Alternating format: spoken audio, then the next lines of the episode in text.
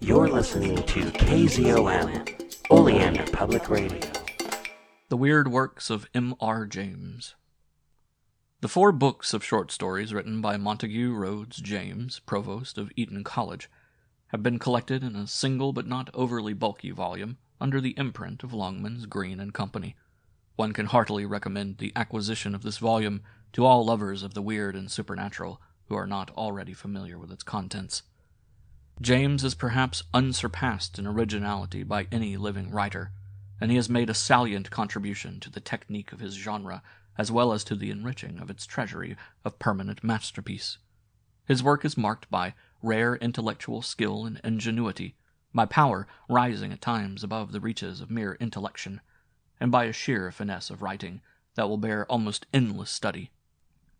It has a peculiar savor, wholly different from the diabolic grimness of Bierce, or the accumulative atmospheric terror and rounded classicism of Machen. Here there is nothing of the feverish but logical hallucinations, the macabre and exotic beauty achieved by Poe, nor is there any kinship to the fine poetic weavings and character nuances of Walter de la Mare, or the far-searching penetrative psychism of Blackwood, or the frightful antiquities and ultra-terrene menaces of Lovecraft. The style of these stories is rather casual and succinct. The rhythms of the prose are brisk and pedestrian, and the phrasing is notable for clearness and incisiveness rather than for those vague reverberative overtones which beguile one's inner ear in the prose of fiction writers who are also poets. Usually there is a more or less homely setting, often with a background of folklore and long past happenings, whose dim archaism provides a depth of shadow from which, as from a recessed cavern, the central horror emerges into the noontide of the present. Things and occurrences, sometimes without obvious offhand relationship, are grouped cunningly, forcing the reader unaware to some frightful deduction, or there is an artful linkage of events, seemingly harmless in themselves, that leave him confronted at a sudden turn with some ghoulish spectre or night demon. The minutiae of modern life, humor, character drawing, scenic and archaeological description are used as a foil to heighten the abnormal, but are never allowed to usurp a disproportionate interest. Always there is an element of supernatural menace, whose value is never impaired by scientific or spiritualistic explanation. Sometimes it is brought forth at the climax into full light, and sometimes even then it is merely half revealed, is left undefined but perhaps all the more alarming. In any case, the presence of some unnatural but objective reality is assumed and established. The goblins and phantoms devised by James are truly creative and are presented through images often so keen and vivid as to evoke an actual physical shock. Sight, smell, hearing, taction are all played upon with well nigh surgical sureness, by impressions calculated to touch the shuddering quick of horror. Some of the images or similes employed are most extraordinary, and spring surely from the demonic inspiration of the highest genius.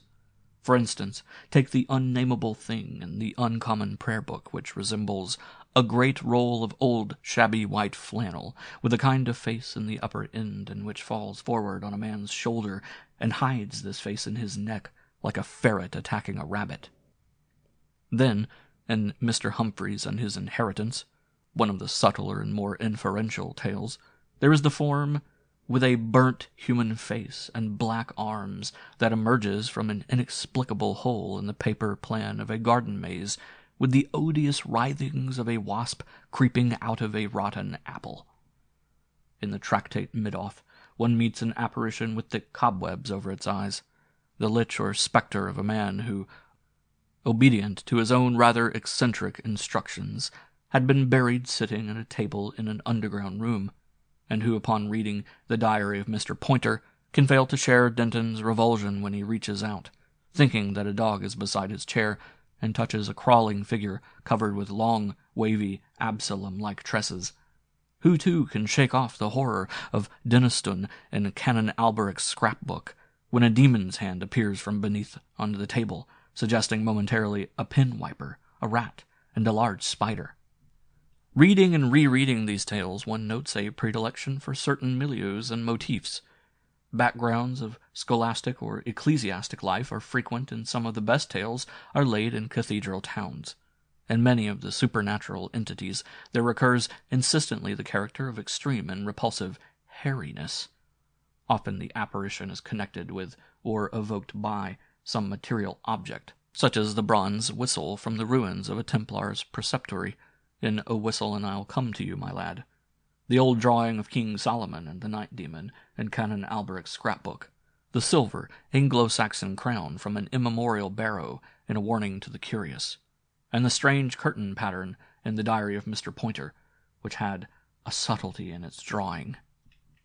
In several stories there are hints of bygone Satanism and wizardry whose malign wraiths or conjured spirits linger obscurely in modern time, and in at least one tale, Casting the Runes, the warlock is a living figure.